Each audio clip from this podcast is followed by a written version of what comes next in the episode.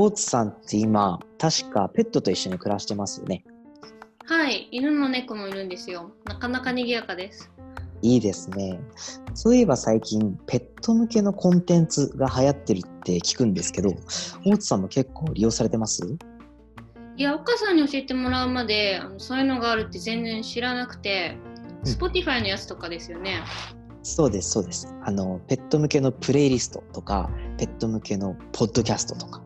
僕、ペット飼ってないんで、そういうのあるんだってびっくりしました。私もプレイリストは作ってみました。犬猫だけじゃなくて、あのイグアナとかハムスター、鳥用まであってびっくりしました。へえ、そんなにいろんな動物向けに細分化されてるんですか？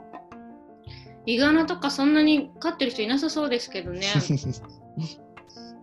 曲の雰囲気とかペットの性格を選ぶと30曲のプレイリストを Spotify が作ってくれるんです。へえ、犬とか、ね、猫向けだと、例えばどんな曲が選ばれるものなんですか？うちの犬向けだとあの癒し100%で性格をまあシャイだけど好奇心旺盛っていうので作ってみたんですが、うん。すると、どんな曲が選ばれるんです？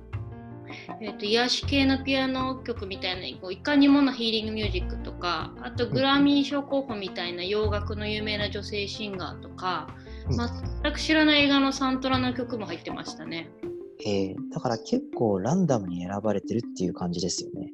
うん、Spotify のそのアルゴリズムとかってどうなってるんでしょうね。ですよね。ちなみになんか犬が好むジャンルはソフトロックとレゲエだって言ってるイギリスの研究者もいるんですけど それは入ってなかったんですよね。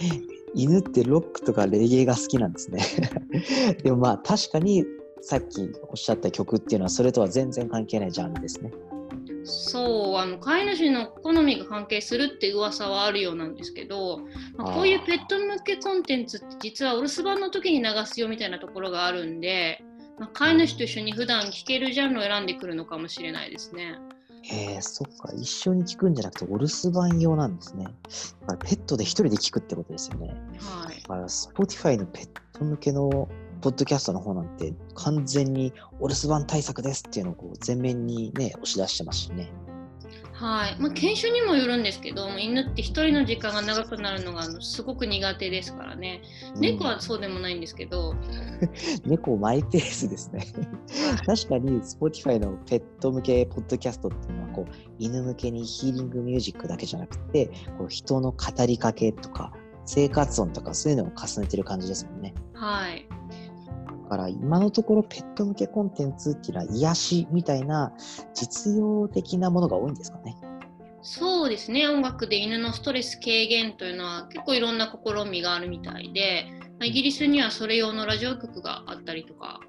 へえ。でも確かに Spotify の調査でも飼い主の80%以上が自分のペットは音楽が好きだってしかも42%の人が自分のペットには好きなタイプの音楽があるってこう回答してたんですよね。だから癒しだけじゃなくてペットが楽しむみたいなコンテンツも、まあ、これから出てくるんですかね。そうですねそれで言うとニューヨークでも犬向けの人間の聴覚だともうほとんど聞こえないようなコンサートが行われたりしたこともあるらしいんでまあ純粋にペットが楽しむためのコンテンツがこれから出てくる可能性あるかもしれないですね。そっかそっか。人間が聞こえないような周波数の音楽となるともうそれは完全にペット限定のね コンテンツですね。はい、まあ、うちの犬がとか、まあ猫もいるんですけど音楽が好きってこう思ったことはそんなに私としてはないんですけど、まあ、こういうのも人間と一緒で個人差っていうか、まあ、個体差は大きいのかもしれないですね。確かに確かに。まあ、人でも音楽好きな人も嫌いな人もいますし、あと好きなジャンルもバラバラですもんね。だから同じ音楽でもこう人によって癒しだったり、ね、もしかしたら騒音に感じる人もいるでしょうし。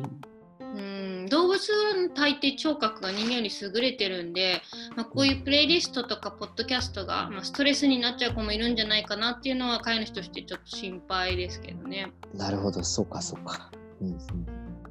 も飼い主さんから見てあうちの子大丈夫そうだなっていうんであればなかなか面白い好みだなとは思います。うんうん。まあ、本当にこれでお留守番ね、助けになるならいいですよね。